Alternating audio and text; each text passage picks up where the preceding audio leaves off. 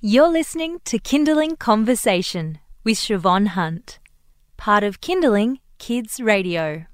Have you ever dropped your child off at daycare and thought, how do they do it?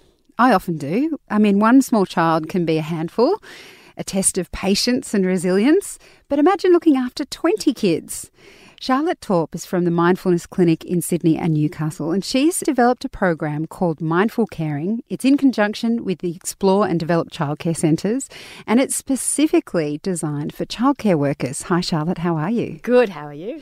How did this idea come about? It seems so logical, but it's the 1st I've heard of this particular training for childcare workers. Yeah, it was really um, a collaboration, which of course most good projects are collaborations, right? Uh, with the wonderful uh, Libby Klingberg of um, Explore and Develop in North Ryde. Um, she did a retreat with me, found she got a lot out of it, invited me back to do mindfulness throughout their organisation and as well as mindful leadership for the leaders.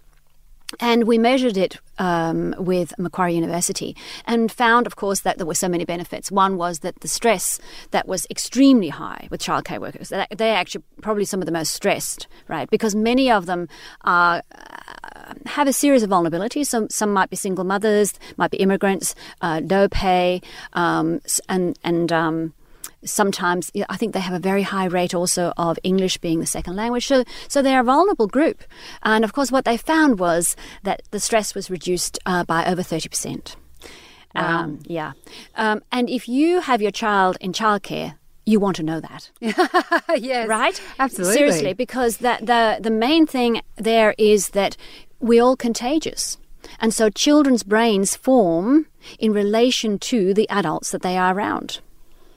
And we have little mottos, for instance, for the childcare workers that says that it is not okay to step into the room with the little ones unless the prefrontal cortex is engaged, which means that empathy is online. And that just seems like absolute common sense. You know, it's not really responsible to spend time with children without empathy online, right? Without being present. But we also know what a challenge that is in our culture. So, really, the mindfulness uh, program is about becoming more aware of what state um, you're in at any given moment um, and taking responsibility for that. It's not your fault, but it's your responsibility to make sure your empathy is online and that you're not multitasking, that you're present with the children in your care. So, um, how does this translate into training? You just mentioned you had a motto for the childcare workers.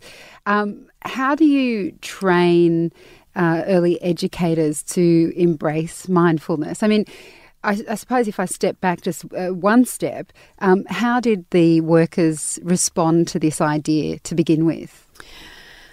Um, it's very, very easy because there's such a need. Right. I mean, I did another presentation for another childcare centre um, on Saturday, and the yearning is so strong. So it's very easy because everyone's feeling overwhelmed, stressed, frustrated. And you know, one of the big stress factors is actually the stressed parents. Right? Who, of course, think it's extremely important that they find the second sock, more important that the children perhaps have had a good day. Because, because the parents come from that very um, uh, doing and task focused mindset. So I think parents can also really um, start to reduce the stress by appreciating, by being present um, when they come to pick up children. Um, but yeah, it's very, very easy. And the way it works is that uh, we now have the online program. Um, so there we are looking at eight sessions.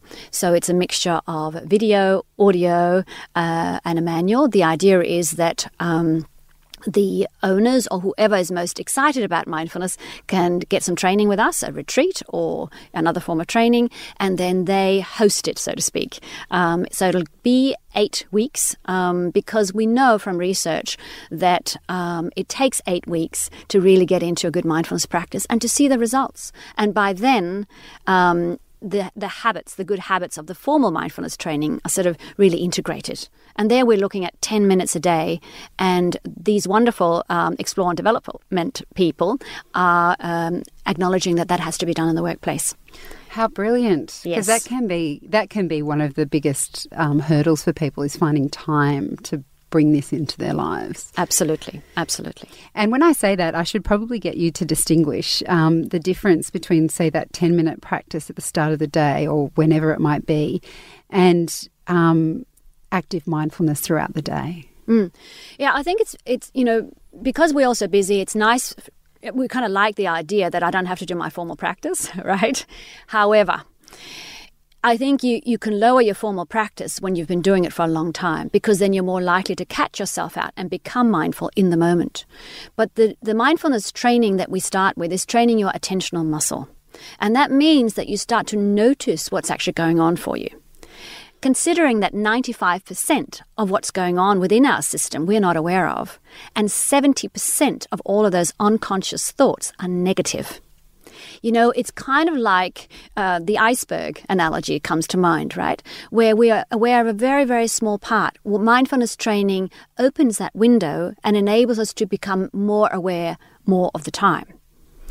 But the formal practice is, is kind of a, a necessary um, part of it. If you want to, to do this seriously, right? If you really want to downregulate your system, if you want more quality of life, if you want to see um, more resilience um, and more, I suppose, joy and more connectedness, because that's really what we're doing. We're downregulating our systems into what we call the connected and contented system.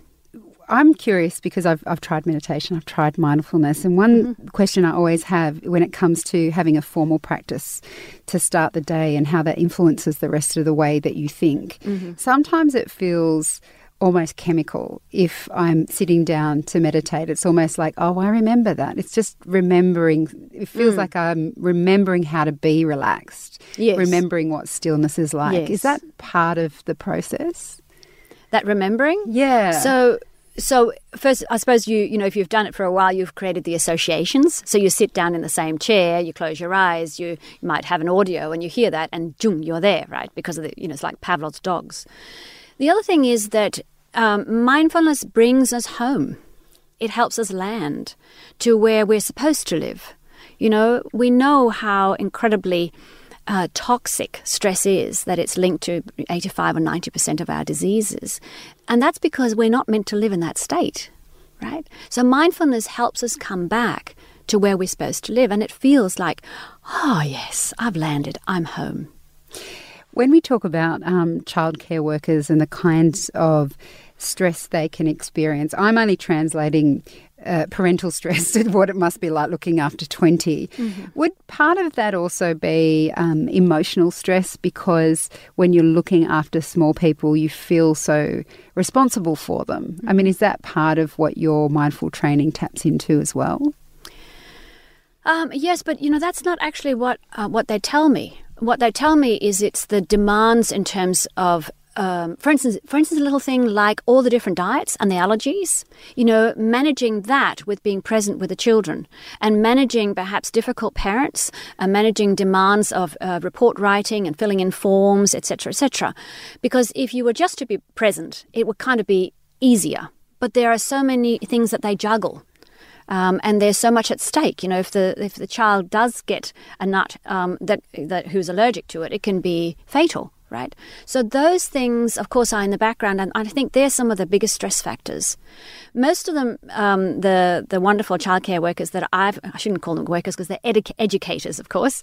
Um, most of the educators that I have had the privilege of working with are there because they love children and they love. Um, the connection with children. So, so that's usually not the best, best uh, the biggest stress factor. It's all the other say, stuff. Yeah, I was going to say that um, the childcare educators that I've had my kids with have always seemed to be able to tap into that being present with the kids because they're so they're so em- empathetic with the children. Yes. They're so on a level with them and excited about their learning and all those things. Mm. It's so interesting that the other stresses that you're talking about is really the multitasking yes. they have to do and that's, that's right. required of them. Yeah. So interesting. So, Charlotte, can how can people access this online course if um, they're listening to this and think, "Oh, we need this in my centre"? Yeah, and you know it, it's interesting because we, we just sort of really did it initially for, for one centre, and now parents want it, everybody wants it because, of course, we realise that it doesn't matter who you are. If you have contact with children, your state of mind is the most crucial thing for their development. You know, your inner voice and your voice, spoken voice, becomes their inner voice when you when they're adults, right? So um, they can access it through um, my website, so uh, www.themindfulnessclinic.com.au, or feel free to email me, um, Charlotta at themindfulnessclinic.com au. Uh, we haven't finalised exactly what the model will look like. Um, so, but we are, you know, it's up and running. It's there. Um, so we're really sort of looking at feedback from uh, customers who say, look, we need a bit more training. We need a bit more support. Um, but it's there. So if you'd like to be part of these first people who come through, we'd love to hear from you. Brilliant. Well, thank you so much for your time today. Thank you. It's been delightful. That's Charlotte Torp from the Mindfulness Clinic, and we will put a link up to her website so um, you can go and email her from there if you want to ask more questions about that program. You've been listening to a Kinderling Conversation podcast. We'd like to reach as many parents as possible, and you can help us by giving us a review wherever you downloaded this episode. It means that more people can find us. I'm Shevonne Hunt. See you next time.